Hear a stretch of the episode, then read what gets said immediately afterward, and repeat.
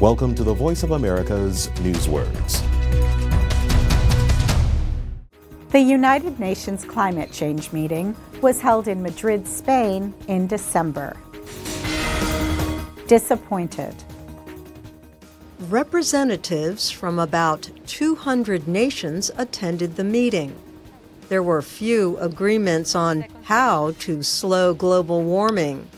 UN Secretary General Antonio Guterres said he was disappointed with the results.